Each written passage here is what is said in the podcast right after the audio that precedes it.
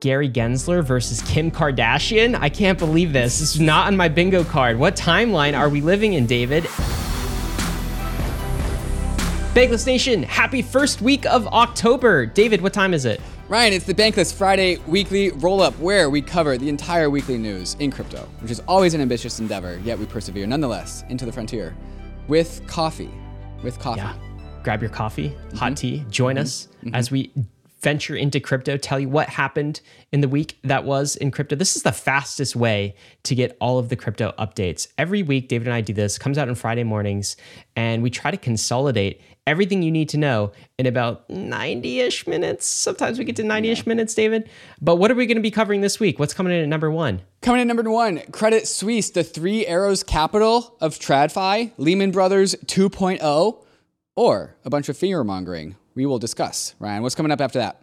We also have Gary Gensler versus Kim Kardashian. I can't believe this. This is not on my bingo card. What timeline are we living in, David? And uh, which one's actually doing the clout chasing? Because it's not quite clear. We'll talk about that. What else we got? And then a smattering of a bunch of other pretty cool stuff. Coinbase documentary, uh, a, coin, a documentary about Brian Armstrong and the rise of Coinbase, which I'm really excited for. That is coming out today at the time of listening, uh, followed by the Three Arrows Capital Starry Night NFT Fund liquidation. So you know, get ready, get your get your wallets ready if you're an NFT collector, because there's some good NFTs coming out. And then, sadly, Solana is down once again. Well, it got, it's back up now, but it went down once again. Just a tiny outage. tiny wee, little outage. wee Wee little, little outage. outage. Yeah. Yeah. Eh, no big deal at all. And of course, guys, if you enjoy this weekly roll up, you can like it, subscribe, rate, and review wherever you're listening, wherever you are watching on YouTube. Make sure you hit that subscribe button so you get notifications as these things come out. Um, all right, let's get to markets. What is Bitcoin doing in the markets this week? We up, we down? We up a decent amount, three and a half percent. Bitcoin started the week at below twenty thousand dollars at nineteen thousand four hundred ish, and we are above twenty thousand dollars, at least at the time of recording, at twenty thousand one hundred dollars. So eyeballs right above waterline, right above ah, waterline. Let's play that happy music. I'll take a 3.5% in these mm-hmm. trying times. How about mm-hmm. ETH price? Is that up too, please? Yep, up a little bit, up a little smidge, Okay. a little bit over one percent, uh, very marginally over one percent. Start of the week at thirteen fifty. We are at thirteen sixty five. So we went up fifteen dollars. Okay, $15. Remember when uh, fifteen dollars was actually nothing, and now it's actually something?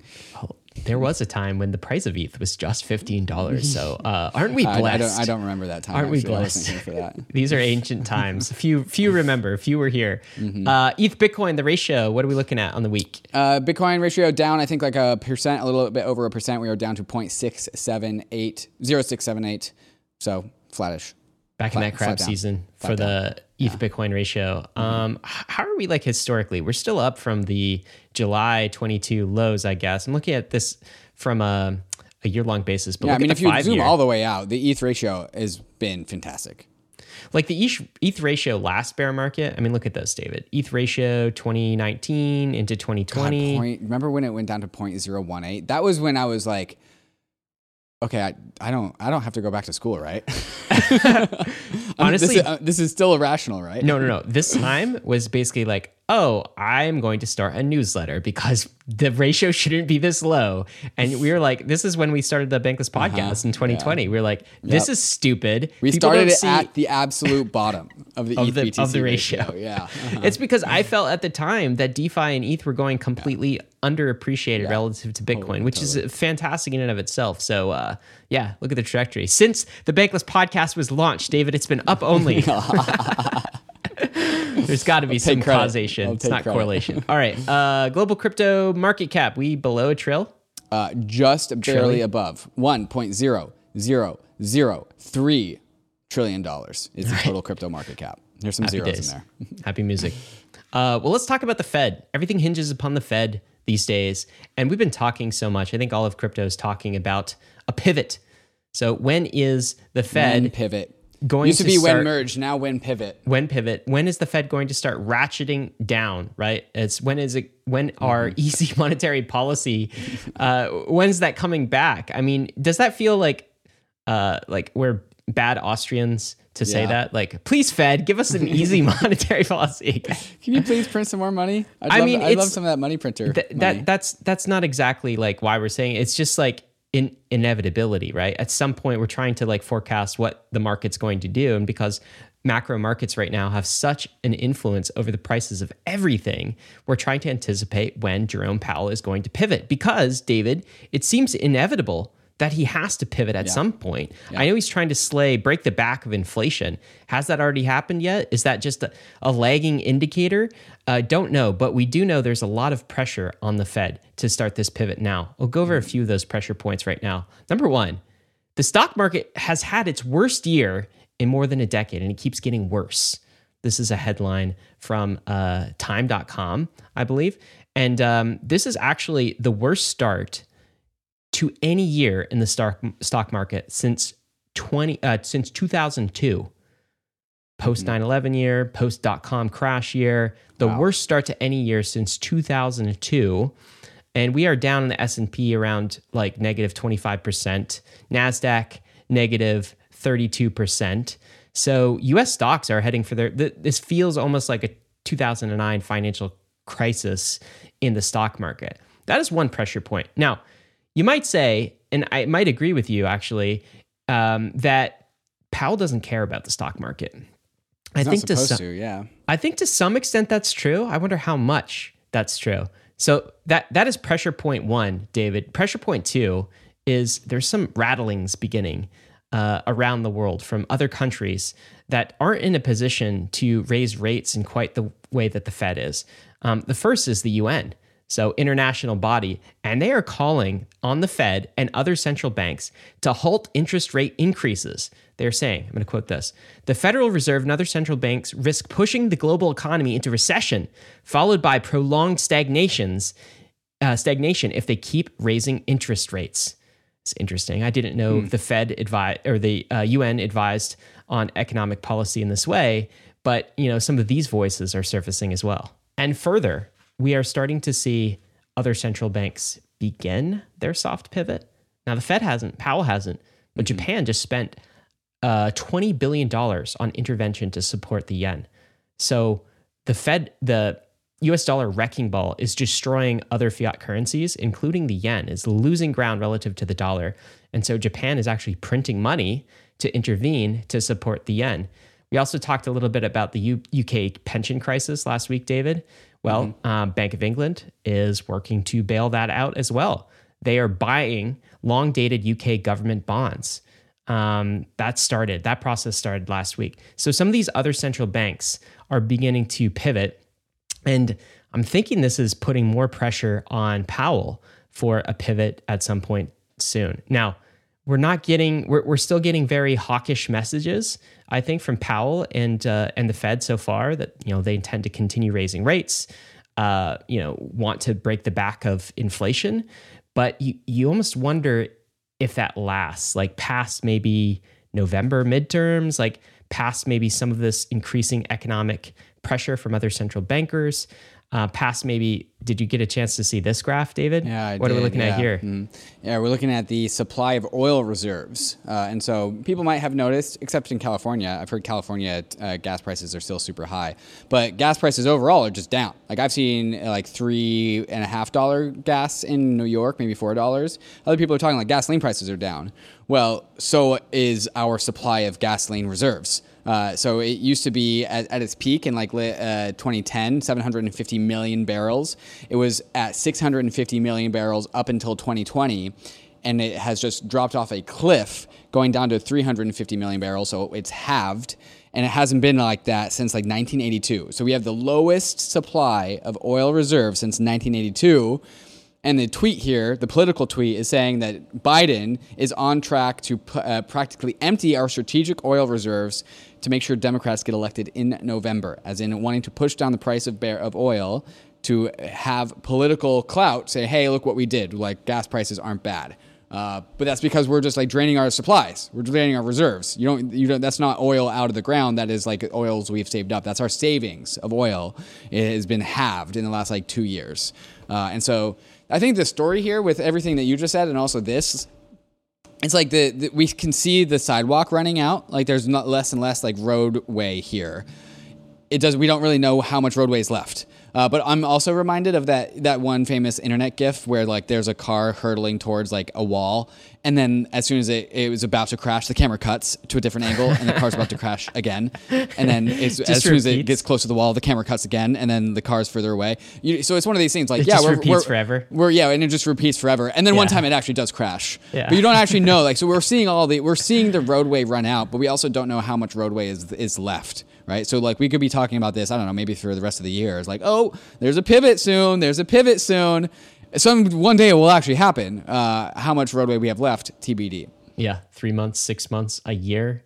Uh, Mm-hmm. No one knows. I don't even think Powell and the you know the Fed actually know what the breaking point might be uh, and when they will start that pivot. But um, Although if you if you do trend like trend out this trajectory of oil reserves, it goes to zero in like guesstimate like napkin napkin trajectory here like soon quickly December. yeah something like this. By Christmas, we have no oil. Yeah, in the U.S. uh-huh. strategic reserves.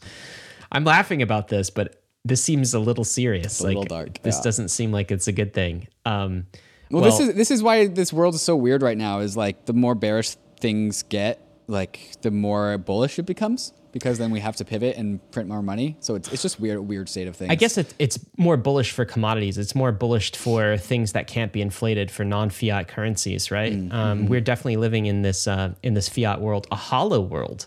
Per our podcast episode that we just recorded with Ben Hunt, that's coming at you Mm-hmm. guys in a in a couple of months. He has this uh, phrase. He Couple of weeks, couple of weeks. uh, excuse me, yeah, a couple of weeks. He like has this phrase he likes to use, call, calling the world uh, very hollow right now, and I think that's what we're seeing. Um, but some words to look for if you are looking for signs of a pivot. The language of a pivot maybe comes at us from Matthew Pines. This is a tweet. It won't be QE, that is quantitative easing. They won't use those terms anymore. It will be restoring financial stability right when we see the Fed pivot. It won't be YCC, that is yield curve control. It will be fixing market dysfunction. It won't be called a bailout. It will be exigent and unusual circumstances. It won't be indefinite debt monetization. It will be a targeted, limited intervention. This is the Fed doublespeak, I think. So look for this kind of these kind of uh, words in the future when when you want to tell if the Fed is uh, beginning to pivot. Restoring financial stability, fixing market dysfunction, responding to unusual circumstances, and targeted, limited interventions. I think this is uh, or words like this yeah Yes, this is central bankers speak. This is how they, Mm-hmm. they speak when they are intervening, and they have to they have to use different words than last cycle because those ones don't work anymore. They're Yeah, dead. no, They've they- gotten they- yeah. bad press. the alpha's been squeezed out of those We have to invent new words. so watch for that. Um, what's happening in crypto though? Layer two is having a moment. Yeah, so this is the optimism. We've reported on this a number of times. Every every other week or so, optimism makes new highs with transactions per month. Uh, and so, uh, sep- what was this last month? September. September was no exception, coming in at 4.5.1 million transactions in the month of September, which is a new high. Uh, and that the the another high was set last month. The the high before that was June. The high before that was the month before that. The high before that was the month before that. So like optimism is in a transactional bull market, and I'm pretty sure Arbitrum is the same. And so this is like, and my my mental model for how if we're going to play this bear market out is that some things just crescendo for the entire bear market, and this is something we're seeing. It's like It's kind of that slow build. slow build, slow build. You know what Uh, this and- reminds me of is um, right before DeFi summer 2020, we had like months, many months of like more total locked Total- value. TVL and DeFi, TVL increasing and DeFi. just yeah. bit by bit just by bit by bit and we would look Mm-hmm. at it and you have to like bring your magnifying glass and like zoom up really close on the charts to actually see the tvl going up but it was in you know increasing. Never- never month to stopped month. going up, yeah. and then explosion boom As soon as we hit 1 billion, we hit 10 billion. And remember when we hit 1 billion? Yeah. Everyone Party. in, in Ethereum crypto Twitter was talking about 1 billion locked in TV. Everyone wanted that first tweet. Uh, we hit 10 billion like three months later. And Yeah. then there was, and then it was the DeFi summer. yeah like defi's real i mean that Mm-hmm. kind of proved the use case but an interesting comparison is um, compare optimism in arbitrum uh, arbitrum to avalanche mm-hmm. which um, has previously been kind of a do- darling. And, and the number, the lines are different here. What are we looking at? Yeah, the, the lines are different. Yeah, bankless analysis. Uh, for, for both Optimism and Arbitrum have passed Avalanche in daily transactions. Now, Optimism's passed Avalanche before, so has Arbitrum a few times, but this time is different. This time is like meaningfully sustained, uh, and Avalanche is now both below active use of both Optimism and Arbitrum since I think the whole month of September. Yeah, uh, almost. Uh, and so this this is different. And this is what we've always been saying is like these op- these execution optimized monolithic layer ones like Avalanche or Solana are not competing with the Ethereum layer one. They're competing with Ethereum layer twos. And now Avalanche is behind two of Ethereum's two leading layer twos. Um, so yeah, congratulations to the optimistic roll up world. I feel Big like wins. that thesis has taken a long time to play out. Yeah. And now it is maybe starting to play out. Not the end of the story, yeah. so we haven't been proven correct yet. Did you mm-hmm. know, by the way, David, still the number one EVM chain in terms of total user or total transactions is still Binance chain. Yeah. Mm-hmm. By like a large margin, 6 million or so, uh, 4 to 6 million um, I believe, like per month is what we're looking at here. Mm. What's interesting about this chart that we're looking at, it's um definitely down, and so it's definitely yeah, decreased right. In uh you know in this bear market relative to layer twos uh, that are going up. And um, look, I mean, Ethereum is kind of steady state. Well, well Ethereum to, transactions are maxed out. Like we can't have any more transactions on the on the layer one anymore. That's what's interesting is transactions aren't a perfect proxy for actual right. usage. So it's yeah, just like one measure among the missing missing mi- value here. transfer is super important. How much you actually settling. Yeah. Um, all right, David, what do we got coming up next? Is Credit Suisse Ryan going to trigger a 20, 2008 financial crisis or not? Perhaps not. And also, is Gary Gensler the newest influencer on the block? Uh, because he made a video that made it kind of seem like he wants to be one. So we're going to get into all these stories and so much more right after we talk to some of these fantastic sponsors that make the show possible. There's some rumors that Credit Suisse is about to trigger another 2008 financial crisis, another bank collapsing. What do we make of this? Let's start with the story, David. Where do these rumors come from? Yeah, the the first uh, part that the story ever like manifested in the world is this guy Dave Taylor News on Twitter says credible source tells me a major international investment bank is on the brink. As it turns out, he is talking about Credit Suisse. The, also, this tweet has since been deleted, which is interesting. Uh, and this just got the world of you know the world of finance, uh, both in crypto and outside of crypto, just murmuring about Credit Suisse, like whispering about Credit Suisse. And then the Credit Suisse CEO says that the Credit Suisse is at a quote critical moment as bank prepares for latest overall. The Credit Suisse CEO says, and so this felt like it was corroborating what that tweet says that Credit Suisse is at a quote pivotal moment, whatever that means. Uh, and now, as a result of that, Credit Suisse credit default swaps hit a 14 year high. Credit default swap is basically a assurance against the company defaulting. So if you have a credit default swap and Credit Suisse uh, go defaults, then you make money basically on that. This is the thing that happened in 2008 that caused so much like contagion event. Uh, and so this tweet here from Grant Stefan says 600 billion. What Lehman Brothers held in assets when they crashed and took the entire economy with them. 2,800 billion. Credit, Credit Suisse and Deutsche Bank control in AUM 4.6 times more. And he said, he continues, Credit Suisse is at a critical moment now, says the CEO, what lies in store for the world. And he made a threat about this. Now, this is just me reporting on the actual events and, and what people are talking about.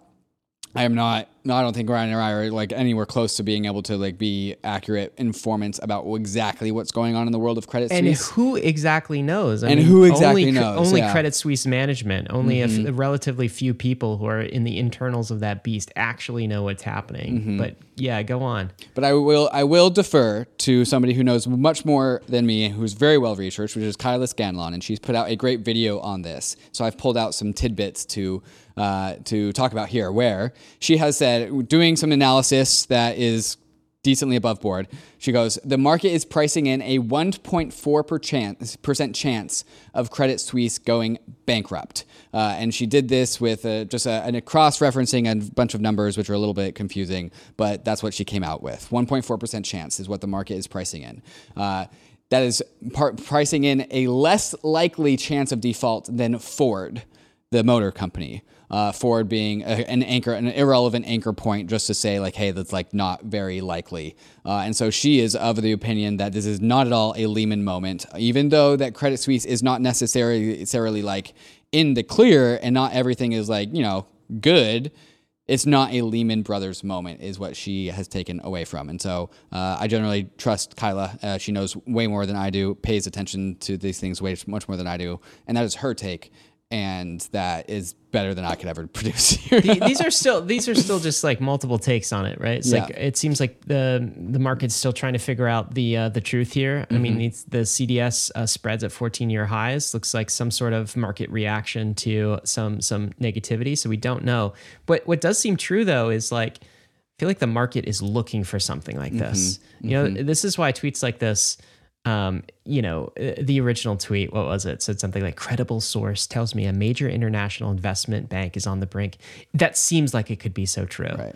And because we and felt if it this in- bleeds, it leads. Yes, and we because we felt this in living memory, some a rumor like this spreads around the internet in like nanoseconds. Mm-hmm. Right. And so pretty soon everyone's kind of chanting it and then it can they can Right. actually affect the market. Right. Uh, that's what's interesting about this. I um here here here's another take I guess on the uh on the on the subject. Like some something is probably foul in the traditional finance market, isn't it? And this is that moment where the tide is going out and you get to see who's wearing pants, who's wearing shorts, and who's not, which Warren Buffett says.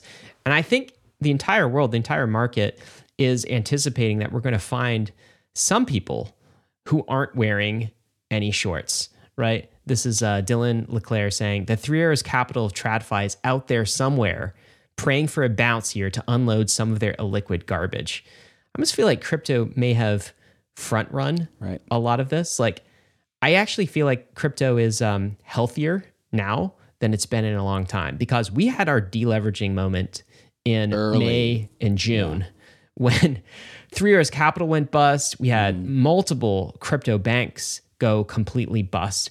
Like we already faced the deleveraging event, and you sort of wonder if it's not Credit Suisse, maybe Credit Suisse is healthy, maybe Kyla's wrong. I don't think the market's wrong to have like be in high alert status and be watching for something like this because of the excesses of the last decade or more, David. Crypto has only had only it only had like 18 months of bull market to be able to wind up its leverage. Yes. The traditional market has had like 12 years to 12 embed years. leverage and debt deep into the financial system, and that is So you know difficult to unwind. Yeah. and but we just don't know where it's going to pop. It almost seems so.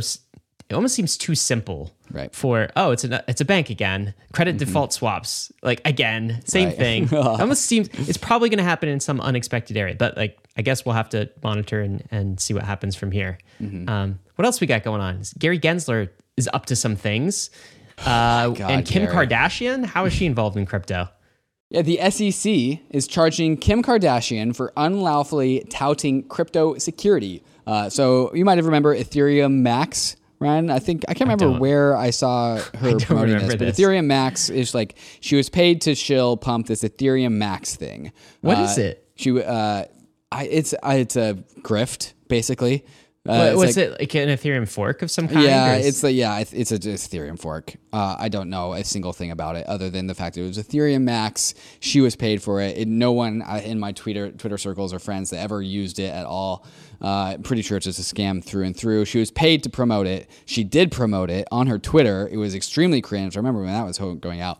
And now she is being charged to settle these charges for a whopping one point two six million dollars. And I'm being facetious here. That is a that's pennies for Kim Kardashian, and probably less than what she got paid for to promote the damn thing. Well, no, I, actually, I remember reading this. She she got paid like 250k or something to promote it, and she's getting fined. she did that? 1.26 Yeah, so it's a bad eh, business decision for her. It's, it's just raw business decisions. Yeah, she must have Which just pretty not under, understood what it means to promote a security. We- she so- probably did not think about that. In good news, David, what this means is we could pay Kim Kardashian 250k to promote Bankless. I don't If think you that if works you're so into well. it. No, think- I don't think that no, works so well. Wrong crowd, different Yeah, crowd, wrong crowd, different wrong crowd. cross section. Yeah. So here's the press release and also an interesting uh, quote from his side uh, that Gary Gensler said. So here's a quote from Gary Gensler saying, "This is a uh, this case is a re- reminder that when celebrities or influencers endorse investment opportunities, including crypto asset securities, it does not mean that those investment products are right for all investors. We encourage investors to consider an investment's potential risk and opportunity in light of their own financial goals." Yeah, some nor- normal normal speak, but like, yeah, yes, Pretty Kim, normal. you, sh- you shouldn't have done this. Nice Yeah, job, Kim. definitely, definitely, she shouldn't have done this. Like, uh, and then I guess you know Gary's coming to the rescue here. What's But this is, interesting? that's only half the story. okay. Yeah, It's so only half the other story. half?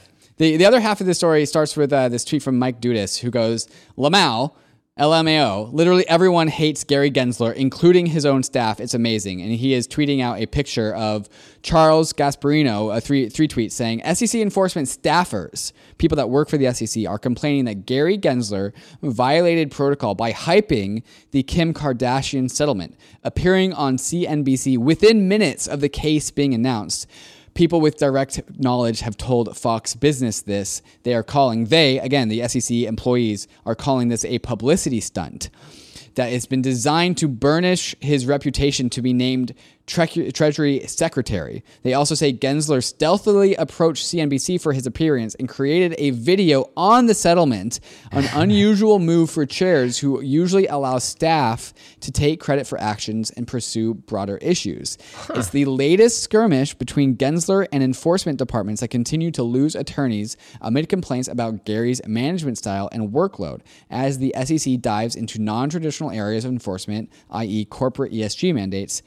SEC has no immediate comment. So the take here is that Gary is doing a he's doing like a speaking tour, patting himself on the back for going after Kim Kardashian. And And, this, this is, is- why I, I highlighted that 1.26 million dollar fine for Kim Kardashian, which is pennies.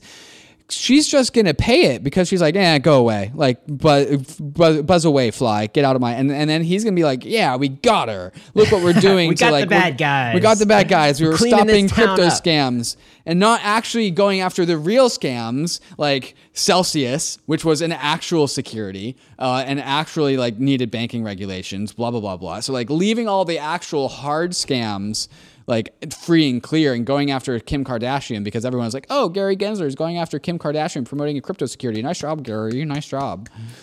Yeah, it it does seems like it's some kind of uh, regulatory clout chasing here. It's Mm-hmm. like he's he's just um, he's trying to cash in, and what like a great name to do it, like Gensler versus Kardashian. I brought down this kind of wealthy elite Right. influencer who everyone hates in the Mm-hmm. name of retail investors. I'm here to protect you, like Captain Gary kind of thing. That's what it feels Gary. like a little bit, but.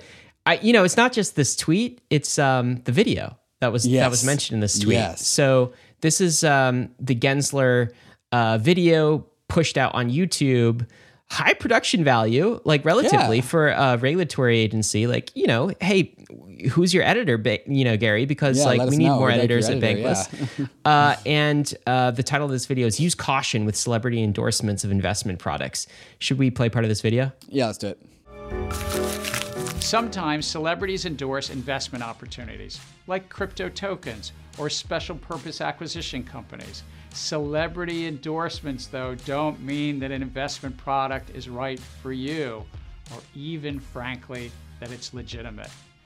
Even if a celebrity endorsement is genuine, each investment has its own risk and opportunities and may not fit your investment needs.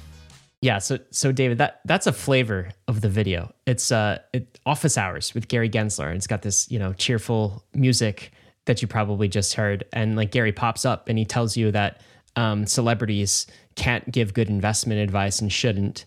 And you know, if you're just a normie retail investor, you should be very careful and, and pay attention to like you know celebrity endorsements around things. Um, first of all, it's just incredibly basic advice and but but there's something about this video that just feels like almost like um uh, you know financial advisor influencer kind of thing. I don't know. There's something that just doesn't feel like genuine about it. influencer.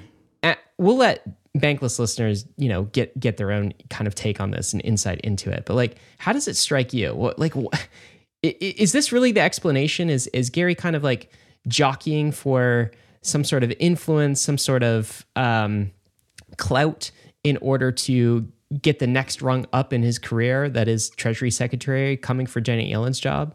it's just something something's just so off about like this it. this Mr. Burns type figure who's doing like a highly edited like influencer type video. Like he is an influ he's trying to be an influencer except he's Gary Gensler. and he just does not look like an influencer. And so the whole thing is just like it's it just makes me like shiver, man. It's like weird. it's pretty cringe. This is a, a article in Fortune, uh, crypto, the crypto side of Fortune, I guess. It says the SEC's Kardashian fine was a dumb publicity stunt, uh, and then talks about it. This is what happens when you're cringe on the internet, Gary. you get called out. You get this is what called out. happens. This is uh, Maya. Imagine an alternative world where Gary Gensler had gone after Mashinsky, this is the Celsius CEO, before the crash, or the real shilling as a, as uh, biz entities instead of shilling some Kardashian news that doesn't matter in the grand scheme of things. This is this is the end of the day. Whether you think that was cringe or you think that was just you know Gary being kind of Gary and that's who he is, and maybe he's trying to be helpful, give him the benefit of the doubt for for a minute. Here's the problem it just doesn't matter in the grand scheme of things. Like no no one is really going to be helped by this Kim Kardashian suit. There there are so many other scams. Like this is one thing that we've um, asked the help of regulators. Like crypto has scams, doesn't it, David? Like all sorts of scams. Yeah, we're, about, to talk, about one, Yeah, right? yeah. And like there is work for the regulators to do to help clean this industry up. All right. Partner with innovators, those that are providing transparency, give us safe harbors for those that are building truly innovative entrepreneurial um, products, and then go after the Mashinskis. Like, please help us with this. But like, don't just do the surfacey clout chasing type stuff that like where's where is our Bitcoin ETF? Right. I mean, that would that would save retail literally tens of millions, hundreds of millions, Unlock of billions dollars, of dollars of capital. right? Like, why don't we work on that together? Right. This is not helpful to us. How about clarity uh, you know, around the difference between like kind of a, a security and a token that's not a security? I mean, that would unleash the potential of thousands of entrepreneurs. Uh, We're not doing these easy things. Instead, we're going for the like the glam, the cheap stuff, the surfacey, the whitewash stuff. It's just, it's stupid. It's Right. just feels very like political game. It feels very Congress. It feels very let's call the bankers in front of our bank committee hearing and yell at them for two hours without actually doing anything. I'm just tired of seeing this. Can you click on his profile picture there on his Twitter account? Like the guy very clearly really cares about his public image. Yes. Like he is a public image SEC chairman, Yes. not doing his job. He's made so many videos. He has he has that wasn't the only video he's made. If you go back to his YouTube channel, he's made a bunch of videos. Is what is short selling? What are crypto trading platforms with Gary Gensler? Uh, Rule 10.5b1 insider trading plans. Uh, 1.7 thousand views. Ooh, that kind of sucks. Yeah, you should work on that, Gary. Uh, what is short selling? 1.9 thousand views one month ago. Ooh, bad bad ROI on these videos, Gary. What you doing, bro? Can you go back to your job? You do I your think- job? I think I think I think one thing that you know he could do is definitely is um, hire someone to do these things, right? Hire somebody with some kind of you know charisma, some some ability to like like maybe partner with some other influencers. Like that would be more effective. It's just very weird to take center stage in this way, but. Uh, I don't know. Let's go on. Let's talk about the the, the crypto grifters because things that he's left on the table. Yes, there are some things left on the table, and and certainly crypto has its share of grifters that uh, could be gone after. So Celsius top three execs apparently they cashed out forty-two million dollars before they filed for bankruptcy out of their own platform. So ex CEO Alex Mashinsky, who we were just talking about, ex CSO Chief Security Officer, is that what that is? Daniel Leon and CTO Nuke Goldstein. Wow, that's an unfortunate name. Nuke uh, Goldstein. Yeah. Wow. Wait, their CTO's name is Nuke, Goldstein. Goldstein. How did I just find out about this? yeah. Wow, that's pretty crazy. This Pull- is not. This is a real article, right? This is a real article. Yes. This is this is not a rug article. I got no. screwed over by Nuke, Nuke, Goldstein. Yeah. He's got my So the- ETH. These three, the top three execs of Celsius, pulled Bitcoin, Ether, USDC, and the Cell token, the Celsius token, from the custody accounts of Celsius in May, before the company suspended all customer withdrawals. Oh, so they got their money out first. They got their money out uh, before the assets were frozen. Uh, and so Mashinsky withdrew about $10 million. Leon withdrew about $7 million. Uh, and the other person withdrew about uh, $6 million. Do you remember that Uh, Mashinsky Ryan, that's, tweet? that's your money, Ryan. That's your money Nuke- that they, that they pulled Goldstein? out. It's Nuke got some of my Goldstein has your ether. Yeah. Well, uh-huh. if I had to get screwed, I guess I was going to get screwed by a guy by named Nuke. Nuke. that just makes sense. Do you, do you remember at the time all this was going on, the rumors were flying? Mashinsky came out on Twitter and he said, Stop with the FUD. There's nothing Right. Mm-hmm. to worry about. I forget the exact phraseology of the tweet, but that was post. He, he tweeted this after he had just taken all of his money out of Celsius. Right. Right. It's unbelievable, man. Unbelievable the level of grifter. Grifter. Uh, you are calling it out though, David. Mm-hmm. What's uh? You, you're trying to compete with Gary Gens- Gensler on yeah, the I think I think I'm a better influencer than Gary Gensler. We'll see. Al- We'll Although see. I would like to first be labeled as an educator who happens to influence, not an influencer. I know I'm getting into this YouTube world where I do these YouTube optimized stuff. We'll talk about that. But I would just like to plant that flag. I'm an educator first, an influencer second. It just But- sounds like something Gary Gensler would say, David. wow. Ouch, I felt that one. Anyways, there is a brand new Bankless YouTube account out there. This is the big news number four of the week. It's the biggest news in crypto of the week, of course. It's bank, brand new Bankless YouTube account. Uh, the current Bankless YouTube account, you might have noticed if you're watching this on YouTube, is now called Bankless Shows. Uh, there's a new Bankless YouTube account called Bankless where more YouTube optimized videos are going to go. And so I released the first video that I made, and it's titled "Why is crypto full of scams?" And it gives my model, uh, my uh, my mental model for how I understand the crypto industry, to be what it is, which is core devs at the center, crypto believers around them, crypto grifters around the crypto believers that separate the crypto believers from the outside world. And this is people like Alex Mashinsky, Daniel Sesta, Do Kwon, the people that got really loud. Interestingly, all three people Bankless got in a fight with. Uh, and uh, Alex Mashinsky is uh, featured in this video. Uh, and so definitely go subscribe to this new channel uh, because we are going to be putting like uh, just newbie optimized short form content, things that you would find on YouTube. Uh, thank you everyone on the comments who told me that I needed to iron my shirt. Noted. I will do that next time. That's funny, and, and these are these are brief videos, right? So this is not like a ninety minute roll up. Okay, we th- this is like ten to fifteen minute quick explainers for you guys. So if you're listening, on, if you're watching on YouTube right now, make sure you go to this new Bankless channel. Uh, we'll include a link in the show notes. Um, it's different than Bankless shows, and this uh, s- turn notifications on for this. Um, all right, David, we got a lot more to cover. What are we talking about next? Coming up next, we got some MakerDAO stuff. Uh, Mal- MakerDAO is investing $500 million into different kinds of bonds, but also the Winklevoss and Gemini want to st- also strike a deal with MakerDAO. So MakerDAO making some moves. And then after that, Fidelity, a multi-trillion dollar asset management company, has built a pipe straight into Ether with an Ethereum index. We're going to talk about that. There's also so many more things to talk about. ENS, uh, the ENS markets are blazing hot that, that they always have been. There's a documentary about Coinbase coming out. Solana's down again. Uh, and crypto, really uh, awesome, heartwarming story about crypto adoption in Africa, Ryan, which I did not expect, but yet some really good news out of Africa, which is not something we hear about frequently. So all of that and more right after we talk to some of these fantastic sponsors that make the show possible. Maker, the stablecoin issuer, is investing $500 million in US treasuries and also corporate bonds. David, this is a big move. That's a, that's a lot of money, big time. Yeah. What's going on here? So MakerDAO, of course, is allocating $500 million for investing in U.S. Treasuries and corporate bonds. Uh, and this is coming from its over collateralized stablecoin supply. 80% of this is going to short term treasuries, 20% going to investment grade corporate bonds. Uh, and this was a proposal was presented last June uh, and accepted. Uh, so that is what's going on in the world of MakerDAO. That's a big move. $500 million is not small.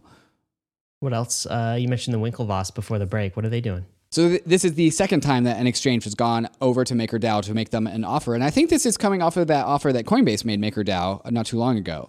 Uh, so Maker is entertaining an offer from Gemini the crypto exchange from the Winklevi twins, of course, uh, and they are offering to pay Maker 1.25% annual issuance rates on deposits of GUSD, the Gemini USD stablecoin from the Winklevi from Gemini. Uh, and in return, Maker must hold more than 100 million of GUSD in its peg stability module, known as the PSM, uh, which is this thing that like helps DAI stay at a dollar. Uh, so GUSD has definitely been like underrepresented, definitely not like a leading stablecoin, but looks, this looks like a strategic partnership between Gemini and MakerDAO to boost liquidity of GUSD and acceptance inside of DeFi. Uh, so it's, uh, it's just a proposal, right? So they haven't accepted this yet. What's really interesting is like banks negotiating with DAOs. Yeah, that's I think cool. it's like yeah, and or and DAOs negotiating with banks. Like this uh, this whole um, treasury uh, story that you're getting into. Mm-hmm. This bank um, called uh, is the one executing it, and it's working with BlackRock Switzerland to hmm. allocate part of the the 500 million dollars or 250 million of the 500 million dollars. And I'm just kind of like, well, what is Maker itself? It's such an interesting entity. It's not um, it's not a pro. It's not just a protocol. It is a protocol, mm-hmm. but they've built kind of this like DAO you know, um, soft tissue layer of human governance around right. it for risk management that can actually interact with real world. Yeah. So it's kind of like it's almost like a crypto native bank yeah. question mark. Uh-huh. It's something like that. And um, yeah, it's a very interesting entity. And I mean, working with BlackRock, working with Gemini, you know, negotiating with the Winklevoss twins. This is a decentralized autonomous organization doing that, and it kind of blows my mind sometimes. Yeah, it's pretty pretty sci-fi. Anyways, moving on, Fidelity has revealed its Ethereum index fund straight between Fidelity clients and Ether. Uh, and so, uh, with $50,000 minimums, sadly, uh, it has generated about $5 million in sales already, which is, and this thing's brand new. So, $5 million in sales between Fidelity Investments and its clients and Ether. Uh, so there's now a nice big fat pipeline between Fidelity and Ether, which is what we like if we want boomers to buy our bags. Well, this is Fidelity. Look, Fidelity did this in 2020 with Bitcoin, uh-huh. and now they've become friendly with Ether, which is great. Mm-hmm. And like, we have to, like, I guess Fidelity has to put these sorts of trusts together in the absence of having a freaking ETF, which we all need. Come on. We need an ETF for both Bitcoin and Ether, but we don't have it. Um, but you know, Fidelity is absolutely massive, David. Mm-hmm. Like are all corporate, you know, a whole bunch of U.S. corporate 401ks, for example, all managed by you know Fidelity, and um, if you're just like slaving away in the office in a corporate job and you want to buy some crypto in your 401k, it's really like infidelity. It's really hard to do that.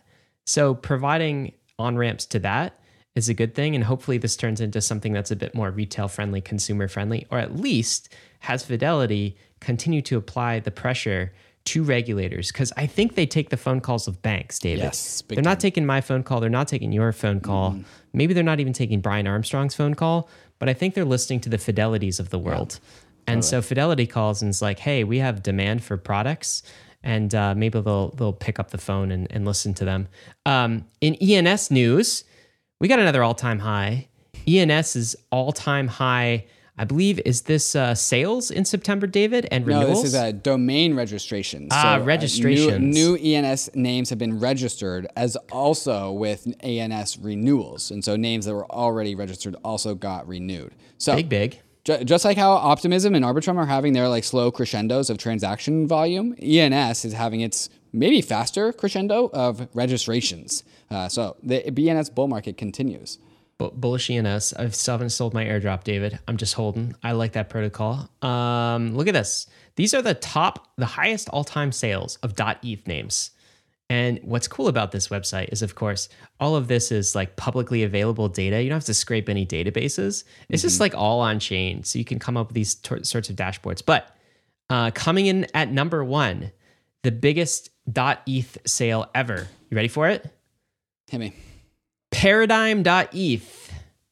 That's a long, that's a, a large number of digits. That's one, two, three, four, five, six, seven, eight digits. Wow. Yeah. $2 million for this. Uh, 420 ETH. Uh, ABC.eth was only spent uh, a quarter million dollars. Wow. Yeah. So I'm, I'm assuming that's Paradigm, the, the investment co- company, yes. Uh, so venture fund. Th- that comes in at number one. PJ, PJFI.eth. I don't know I don't, why that's worth so much. Almost $500 million. Zero, zero, zero dot Five, I could see half, that. half a million dollars, not 500 million. Excuse me. Sorry. Half a million dollars. uh, ABC.eth. What else we got?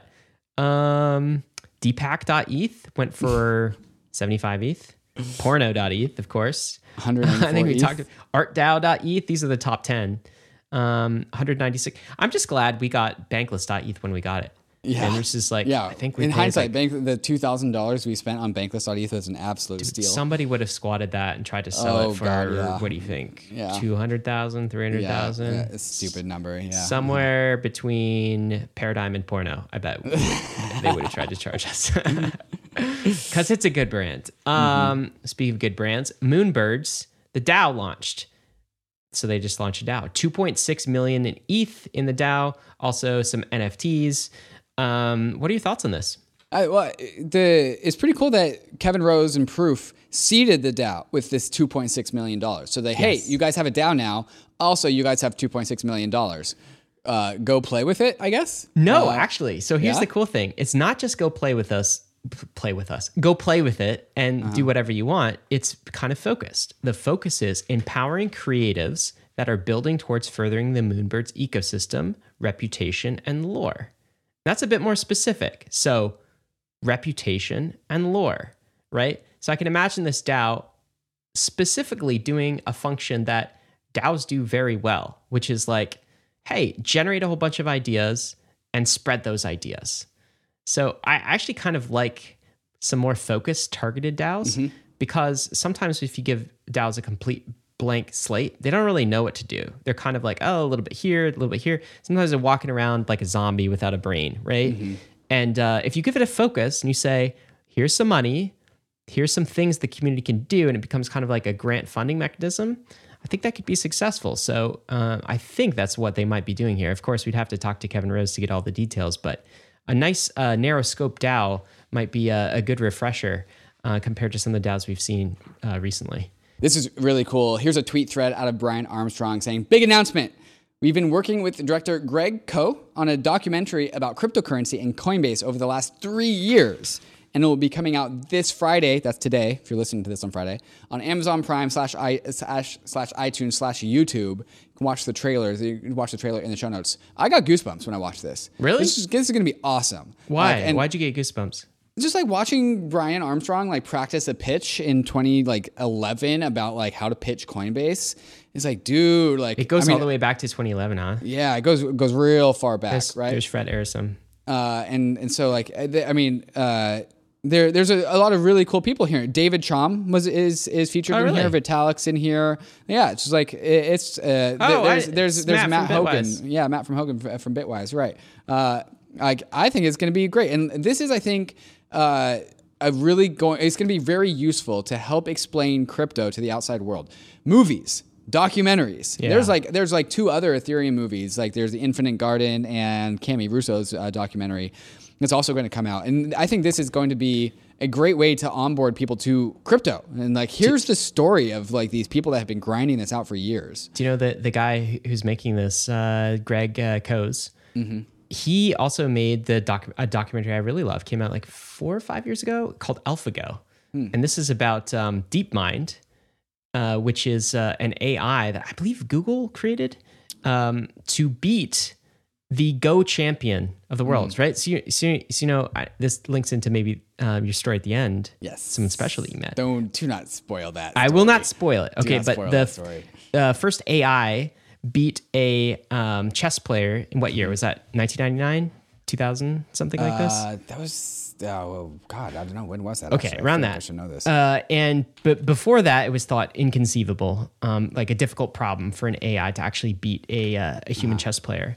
And then um, an order of magnitude more complexity is actually um, the uh, the game Go, which is a strategic game. It's very popular in the, in the East, uh, less so in the West, but it's kind of like the the chess of the East, right?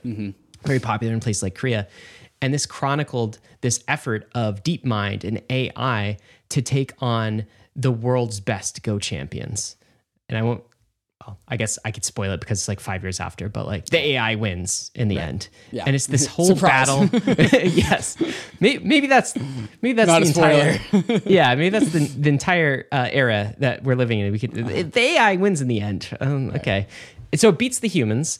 And, um, yeah, it's a really cool story because there's some drama. Like the, it's very hard for the World AlphaGo players to kind of like come to grips with this. Anyway, great documentary, going into a complicated subject, and actually like helped me understand neural network AI type systems, and also Go, which I had no previous understanding or knowledge of, um, through documentary format. So it helped mainstream that to me.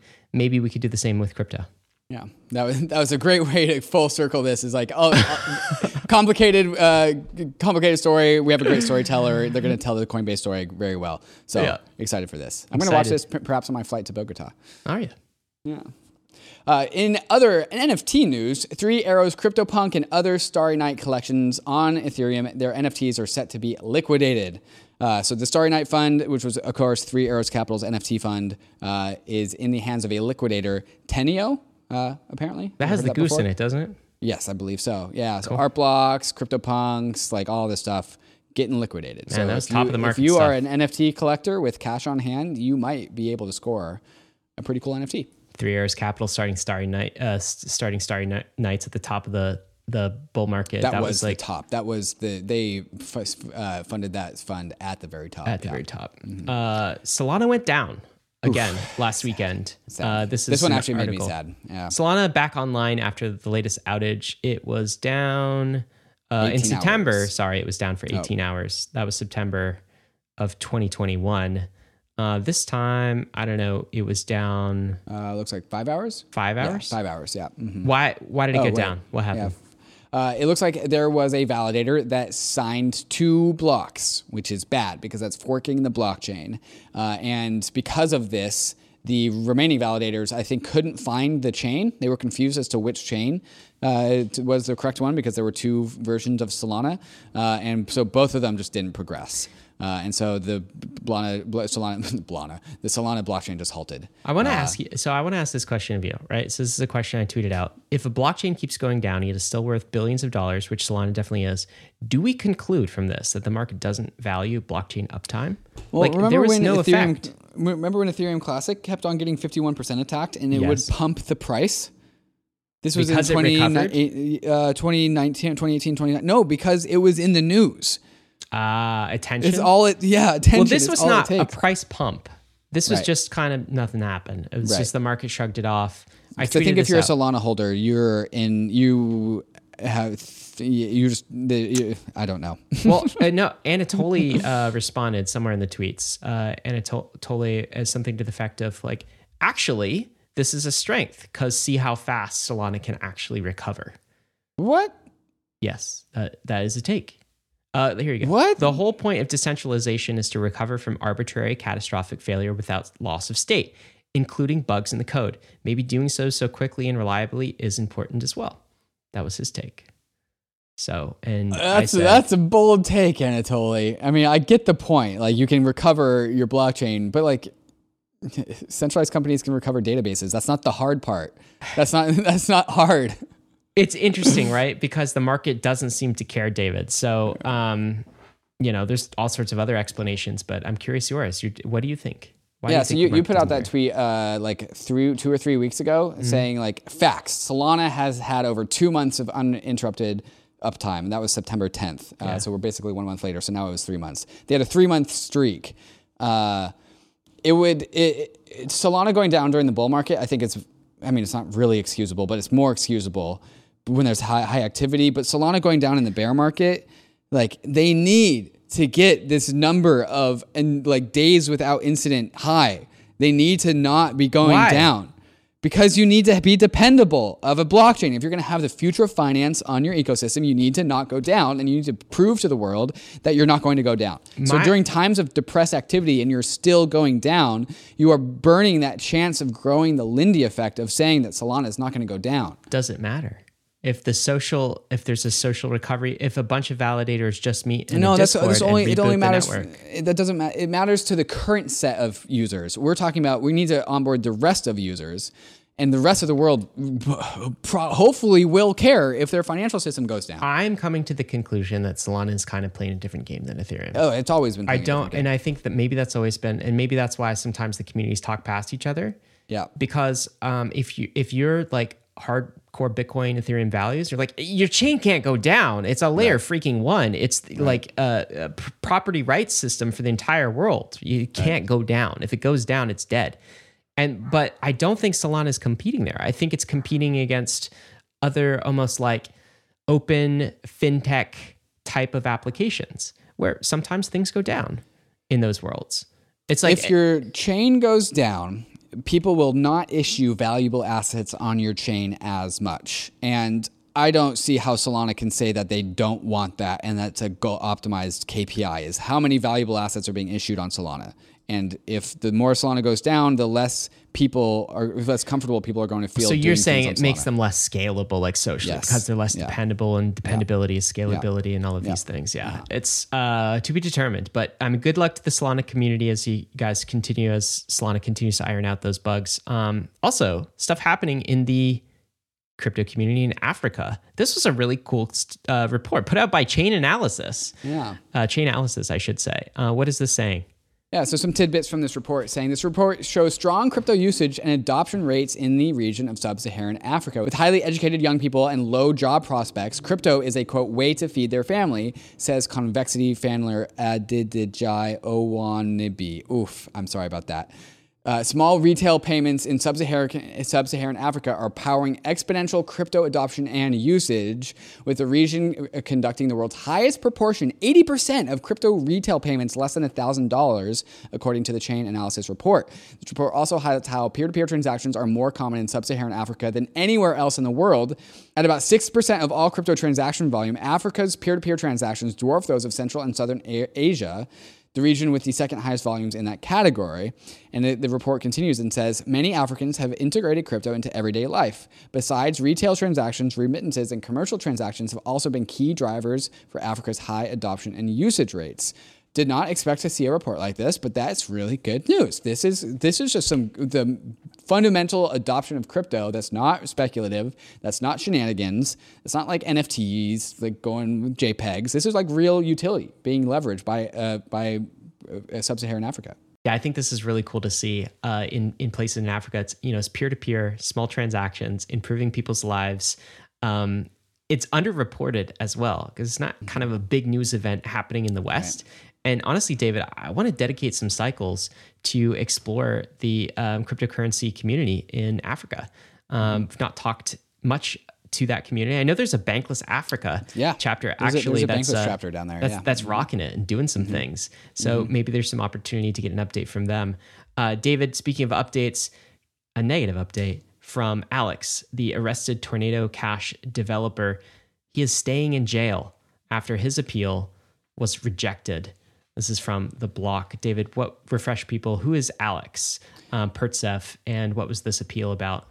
Alex Pertsev was the Tornado Cash developer that was arrested in the Netherlands and has been waiting to hear why he's been arrested. And so I, th- I believe he appealed to be either released or just to, hey, can I hear why I'm arrested? And that appeal was rejected. Not uh, only that, is, David. This this story goes on. It was not only uh, rejected, and um, he has to stay in jail. They're actually auctioning off his car, starting to st- take his property. What? Yeah. Um, this is uh, this is from the article. Property seizure and auction. Um, at the moment, they've only taken a car. This is his wife talking, but I think they can come and take something else at any moment. I don't feel safe. Prosecutors will Yo. sell all of our legal property at auction, leaving me with nothing. Yo, what the hell? Arrest the guy for creating. Dude, this is the Netherlands. Don't you, you're not uh, charging him with anything. You're leaving him in jail. No charges. Absolutely no charges. For for all we know, the only thing he did was create an open open source smart contract code on Ethereum that was used without his permission by some nefarious actors, but w- completely without his permission. Now he's in jail, doesn't know why. They won't tell him, and they're auctioning off his freaking property, stealing his property. Let's call let's call it stealing because that's what it is. The government does it; they call it seizure, but it's stealing. What is happening here? I don't get it. Right? What do you even do about this? I don't know. I mean, we're not in the Netherlands. I we've tweeted about it before. We've talked about it before. There are locations we've directed people to uh, to donate to the cause as legal defense.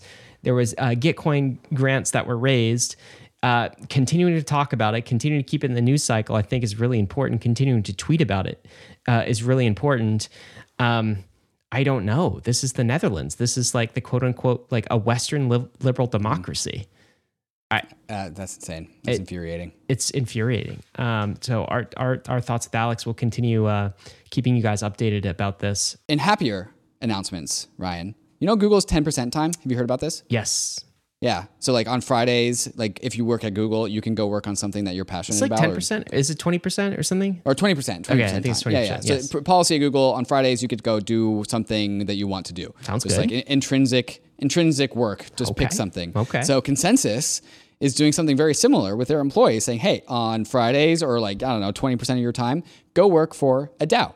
Uh, so there's a partnership between ConsenSys and Bankless DAO to develop what they are calling the first ever DAO relationship, where ConsenSys employees and Bankless DAO are going to work together to like to build out Bankless DAO. So that is pretty damn cool, I'd say. That is awesome. big big move by uh, Bankless DAO to get that set up. Um, funny, ha- we had absolutely nothing to I do had with no this. idea. I, it just happens uh, in the background, and I think uh, the Bankless DAO is doing great work and excited about the new energy that ConsenSys is bringing there and the first DAO relationship. So use that uh, twenty percent time well, Mm-hmm. ConsenSys. They're also using their uh, development time well because this is a new portfolio viewer uh, from MetaMask, the makers of MetaMask. So you can now click a link and, like Zerion or Zapper style, start to see what is in your portfolio. Really cool release, really cool app. Um, this is a bank.eth portfolio. You see some bank tokens in there, uh, among other things. And uh, yeah, really cool to see. Another release coming out of Aztec. They said they are thrilled to announce Euler Finance as the first yield protocol supporting Aztec's 4626 bridge. Uh, I will explain what that is. First, uh, Euler is a money market like Compound or Aave that provides yield to assets, and Aztec is a private layer two, privacy layer two.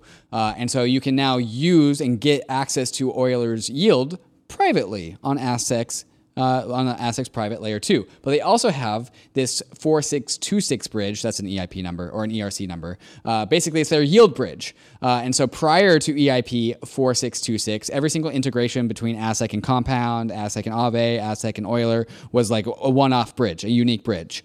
Uh, 4626 is what they're calling one bridge to rule them all. Uh, and so a yield bridge between Aztec and money markets throughout DeFi. So any place that you can get yield, anything that's a tokenized vault, you can bridge right into Aztec. So DeFi and yield becoming a little bit more private these days. Neat. Private yield. Private yield sounds really cool. I um, I hope they don't get OFAC'd Yes. in the coming weeks and coming months. Well, we if they do, uh, we're investors, Ryan. So uh, we're we're relevant here. That's right. Uh, should mention that as well. Uh, let's get to raises now. Uh, Uniswap Labs, they look to be raising about $200 million in a new round of funding. This is a report from TechCrunch, not completely confirmed, but this deal would give Uniswap Labs, the lab side, not the tokens, the lab side, kind of the equity side, a $1 billion valuation. So we'll uh, have to see how that emerges. We got more raises. Defiance Capital, what are they up to, David? Yeah, Arthur Cheong's Defiance Capital, which was originally spun out from Three Arrows Capital, and so I think he hit he got a uh, Defiance took a, a gut punch when Three Arrows Capital went down. Reputationally, at least. Well, also also they had to I think liquidate some of Defiance's assets Oh, because wow, it was okay. owned by Three sure that Arrows was Capital. pretty brutal. Yeah, uh, and but Arthur is bringing Defiance back, raising hundred million dollars, uh, raising hundred million dollars to invest in liquid tokens. Uh, so, can Arthur bring Defiance back from the dead? Looks like he's doing it. So, congrats to him. He's trying. And last raise of the week, Horizon is thrilled to announce that they've raised $48 million in a Series A to make, make Web3 easy. Horizon and their wallet Sequence is a, uh, a platform for both uh, having an awesome wallet that's very easy to use, that is integrated into Web3 games and Web3 things. It's just, and it's also a builder platform. Uh, so they also have this uh, integration with Skyweaver, Nifty Swap, a few other things. Uh, so congratulations on the raise to Horizon. Also, they are a bankless sponsor for Q4. So that is the disclaimer there. Their smart contract wallet looks pretty badass, man. Yes, I love the UX of this. Um, David, we should get to jobs. Jobs. I'm sure with all these raises, companies are hiring in the jobs market this week. Let's uh, run through it. I guess maybe Uniswap is raising, but we know they're hiring for sure because number one, we got a developer relations lead at Uniswap Labs, senior front end engineer at Uniswap Labs, a senior back end engineer for the trading platform at Uniswap Wow, that's a lot of Labs.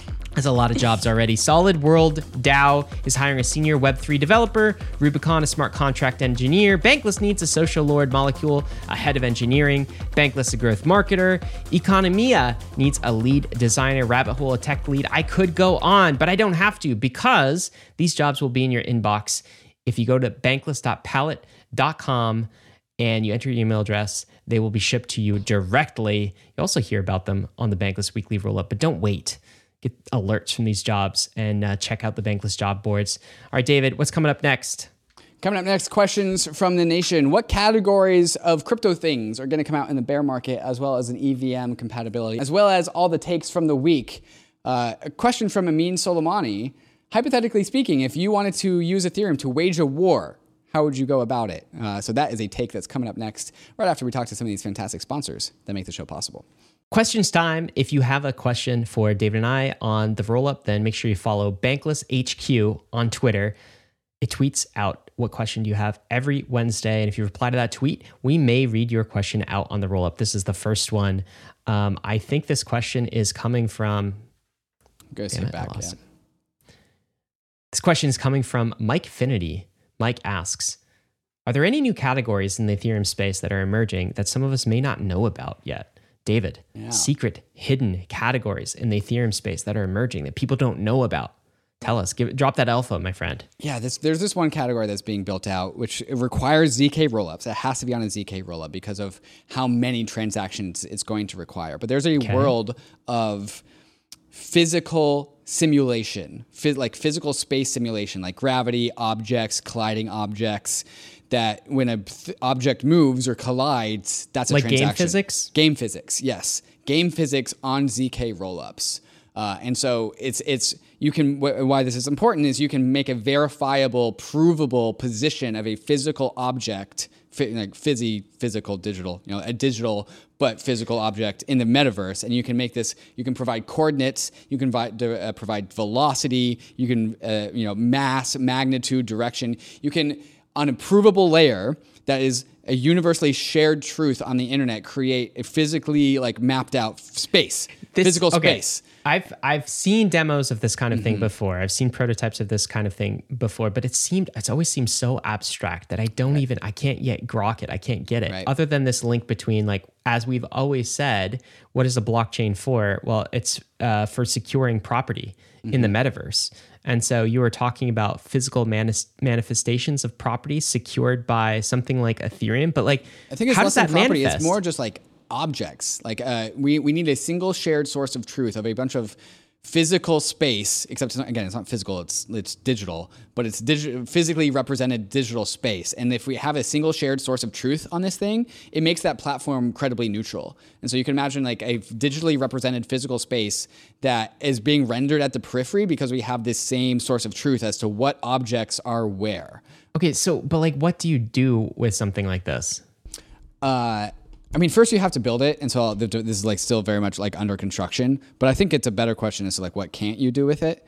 Uh, yeah, there's there's a lot out there. Uh, this is a, a topic of uh, in the Zero Knowledge podcast with Anna Rose. She did an episode on this uh, with a bunch of ZK teams. Um, uh, but it's like a it's just like a commonly shared source of truth for like games and space. It There's- feels there's like to here. me, it feels like this is a new primitive that we just don't know what to do yet on the application layer, and we might see it manifest in cool ways. It's definitely emerging, Mm-hmm. definitely something that probably few people kn- knew about. And did you say what's the place to find out more? That um, Uh, Anna Rose is a Zero Knowledge uh, podcast. It's an older podcast. I'll see if I can find it and put it in the show notes. Cool. Uh, we got another question from a crypto dude.vet. What is the significance of ZK Sync 2.0 getting EVM compatible? Is it that you can port smart contracts over from ETH layer one with little or no changes in their code, or is there something more to it? No, it's largely that. Uh, if previously, like for example, Stark Net Starkware has their Cairo coding language. So you can't just take Solidity code and put it on StarkNet. You can put it on ZK Sync because it's EVM compatible. So it's it's near one to one compatibility of all all uh, anything that's ever been on an EVM chain. Binance Smart Chain, Optimism, Arbitrum, the Ethereum Layer One, like Avalanche. Ninety-five percent of all the apps. Yes, if it's if it's an app EVM. that's already built, you can just be put right on ZK Sync uh, out of the box, and so that's why that's why everyone is super bullish on, on EVM compatibility. It's a really big deal. It's a very Um, all right, David, let's go to takes of the weeks. Mm-hmm. This is from Amin. He's asking the question Hypothetically speaking, if you wanted to use Ethereum to wage a war, how would you go about it? Of course, that came from Amin. Mm-hmm. Uh, if you wanted to use Ethereum to wage a war, I don't know what he's thinking about on October 4th, what he's thinking about on a like casual Tuesday Mm-hmm. for this for Amin. But um, your answer was interesting. You said, start a podcast. Mm-hmm. What, what are you talking about? I actually want to leave that one up to the listener. I'll leave that one hanging there. Really? That's all you're going to say? Yeah, yeah. If you wanted to use Ethereum to wage a war, how would you go about doing it? And David says, start a podcast. We don't call it Bankless Nation for nothing. Huh. I, are we talking metaphorical war? Or are you just going to. Ethereum. I mean, is talking a literal war. I'm talking. I've expanded the scope a little bit to be like, yeah, but also like narrative wars and you know, community alignment stuff like that. There you go. All right. All right. Leave it there. Take from Ryan Sean Adams says, Too many of y'all taking VC money in crypto when y'all should be bootstrapping. Look, Hayden Adams built Uniswap in a cave with a $65,000 grant and a box of scraps. Nice, nice reference there. That's the power of crypto. Just because a VC wants to give you $10 million doesn't mean you need it. More building, less raising. Nice. Bootstrapping, friends. Nice. Bootstrapping. Nice. Like, like seriously, we don't need tens of millions of dollars to build what we're calling DeFi 2.0. Like we don't need it. And I think too many teams raise too quickly. Some of this is like immaturity, or, or some of it's like there's a glamour in having a large VC with a brand name write you a check, right? Um, I like this is the power of Ethereum's, right? One developer, a very small team, weekends, evenings can crank out some very powerful piece of code. And you, and you need to find out if you have product market fit before you actually know if if uh, you need the VC money to scale this thing out. Right, yeah. And I think too many people uh, are skipping that step, Right. and uh, it's to their detriment because um, kind of sp- spin their wheels. I just I would love to see more bootstrapping uh, and less money right out of the gate. And so that's my encouragement for uh, for product teams uh, right now because even in this bear market, David, it seems like the VC money is still flowing. Like the private deals are getting done. We're seeing um, massive raises every single week. Some of sometimes that's right, but like you need the money to scale. You don't need the money to actually prove uh, and get some market validation in crypto. You can do that with a small team, with a box of scraps, as Hayden Adams uh, showed us. Last take of the week. Here is I don't know if this is a take, but it was funny. Uh, DashStormy1.e says POV. You're listening to Bankless with Trustless State and Ryan Sean Adams talk about the most famous sports figures in the world, and then it's the gif of Michael Scott just like burying his face in Oh his wow, we really screwed up last week, didn't Yeah, we? it turns out we were talking about uh, Roger Federer and, and Nadal, like two of the most famous like tennis players. I had no That's idea. brutal. I had no idea. That's brutal. I we've been outed as uh, Uh, not sports fans. this is not a sports podcast. All right, No, guys. We, we talk crypto. we have like like we'll talk talk like geopolitics and we'll talk economics, but apparently not sports. That is not a prerequisite for understanding crypto. the consistency that I got this take across Twitter, YouTube comments, friends, Telegram, Discord, Yeah. my friends, like, You dude, guys, that was You Roger morons. Federer. And what's the Nadal? What's the Nadal's full We, name? We don't even know. apologize. Don't don't dig us deeper, David. We apologize to the uh, entire bankless sports Tennis community. playing community. Yes, but I will say this in our defense. Okay, Uh-huh. learning about sports is an opportunity cost to Yeah. learning more about crypto. Yeah, like I've just ne- I've never been able to justify. I'm like I could learn more about a sport and watch a game, or I could learn more about crypto. Right, and I it's- always it- choose the other thing. it feels like one of the trilemma. Like, pay attention to sports, pay attention to crypto. And like have a have a podcast, and you get to pick two of those things. Yes. and I know which ones I've picked. All right, yeah, that's right. Me too, David. I'm I'm with you, but um, sorry on behalf of the the sports The people that have chosen to not pick a the people. podcast. Yeah, that's it's totally fine to have a sports life outside of crypto. It's totally fine. We support you. Anyway, Uh, David. in a different world, I would like to challenge bankless listeners. All right, I didn't know who Roger Federer is, but do you know who this is? Because this is Ryan. What I'm bullish on this week. let me look. It's so first of all, I see on the right, it's David in a three-piece suit. Yeah. looking snazzy with that gray vest, Uh-huh. buttoned up, uh, nice tie, and with a gentleman to his left. Now, um, this gentleman has a flag of Ukraine. Nope. On that is a, that's a, there's a story behind that flag. You're not going to guess what that flag is. oh, that's not okay. Yeah, it's it's, it's very small. That is says- that is, the story behind that flag is that is the Russian flag, but the Ah. red of the Russian is uh, removed because they are trying to remove the blood of Putin and what he's doing in Ukraine. Ooh, that's a big spoiler. s- That's a yes, hint. It's an yes, older. so- Mm-hmm. it's an older person. So should we give people like a few more seconds to? Yeah, so uh, I'll keep on giving hints. This is at the Oslo Freedom Forum Gala, uh, and uh, that's my last hint. Actually, that's all I got. There's, there's It's someone that it's a- also someone that David highly esteems. Clearly, you can tell from his voice clearly, and the yeah. big smile on his face. Looking yeah, at the camera, your like, boy ah, is stoked in this photo. very excited. I know who it is. this is Garry Kasparov, who is the last world's best chess player to be the world's best chess player before he was beat by an AI, Deep Blue, by IBM in 1994. Uh, that is a personal hero of mine. Not only is he a fantastic chess player, I don't know if the Bankless Nation knows, but I play a ton of chess. Uh, I have At I'm Garry's pre- level. not at Garry's level, uh, but he is also just a freedom fighter and like very much, I believe, shares a lot of the ethos and values that I do, and I think Bankless does. And he's also a great podcast guest, and hopefully he will one day be coming on the podcast. That's what the, that's what this was all about. Is Garry, please about, come on the podcast. We know you listen to Bankless. Well, so the, the story the story here is that at, this is a uh, you know they uh, this gala they try and raise money. They sell like people put uh, things up for auction. Garry put up a chess game for auction at the gala. a, a game of chess with A, ga- a game of chess with Garry Kasparov. yes. And I bid on that and I won. And so I get to play a game of chess with Garry Kasparov and I'm fucking stoked. David got a utility NFT, which is uh, you could cash in for a game of chess with Garry Kasparov. That's awesome, man. if I can rotate this into a podcast, however, I Um, Live totally stream. D- just, perhaps Yeah, I we'll mean, figure this out. just we'll figure this out. host out. it at your house. Just put the camera. Yeah. You I know, sent in my wire this morning, so it, it's locked in. There you go. That's awesome, man. Um, yeah, he's a great individual. I've heard him on many podcasts. Uh, that that gets, by the way, to what I'm bullish about this week because that's what you were bullish on, about. yeah. Just meeting uh, one of your idols, Garry Kasparov.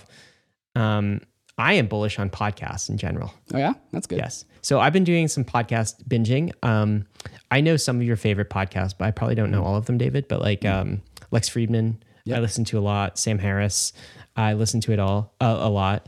Um, I think podcasts are like the only digital media source that is somehow not yet a slave to the algorithm. And what I mean is like podcasts aren't like timeline sorted, right?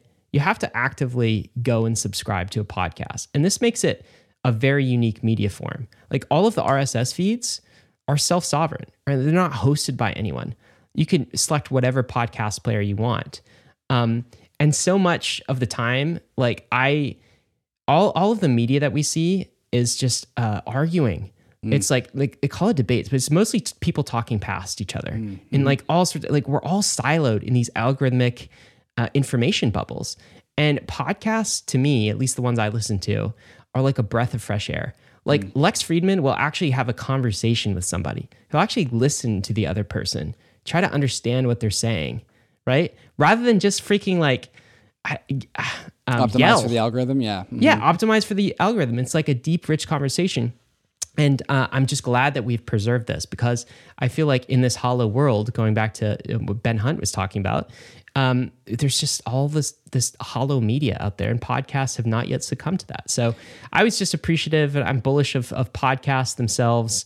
Um, you said earlier in the episode, um, if you want to start a war, start a podcast. If you want to start a movement, maybe that's another way. A revolution, start a podcast. Yeah.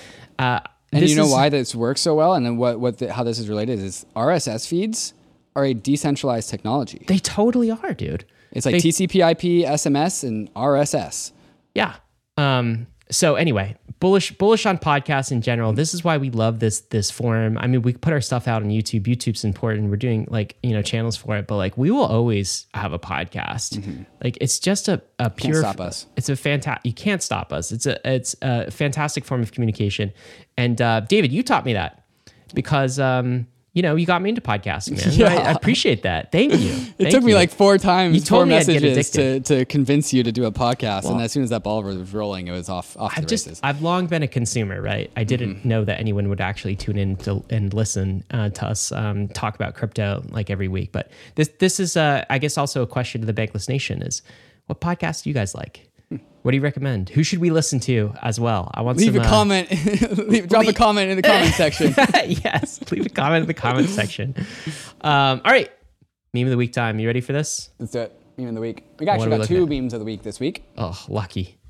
Uh, so this one is uh, titled "This Time Is Different," and in it, this is the weak Doge versus very strong buff Doge meme. So you got the weak Doge in 2008 saying, "Oof, 2008 we made some bad loans," and then 2022 we have ripped very strong Doge, and that caption is, "The global economy is a gigantic Ponzi scheme." Yeah, things seem worse this time Mm-hmm. around. Is this what this is implying? yeah, uh, yeah. It's, it's like it's like oh, 2008 that's cute. The entire global economy is a Ponzi. Different order of magnitude we're dealing with in these Yeah, uh, uh-huh. 2020s. And I thought Uh, this one was a nice continuation. So this is a, a cartoon illustration of what is a like a Wall Street banker with a suit and tie standing on top of a pile of money, pointing down at a lady holding a Bitcoin sign.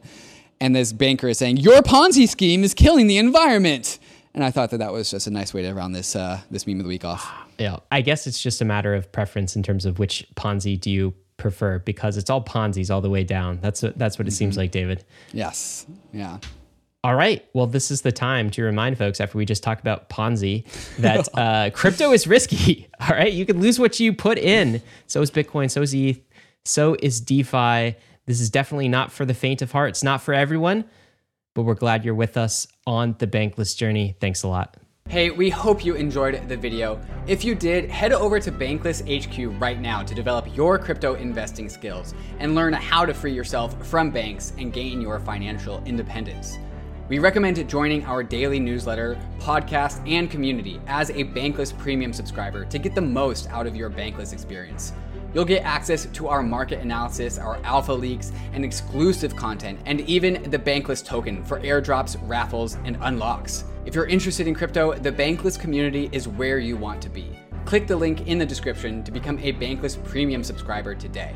Also, don't forget to subscribe to the channel for in depth interviews with industry leaders, Ask Me Anythings, and weekly roll ups where we summarize the week in crypto and other fantastic content. Thanks everyone for watching and being on the journey as we build out the Bankless Nation.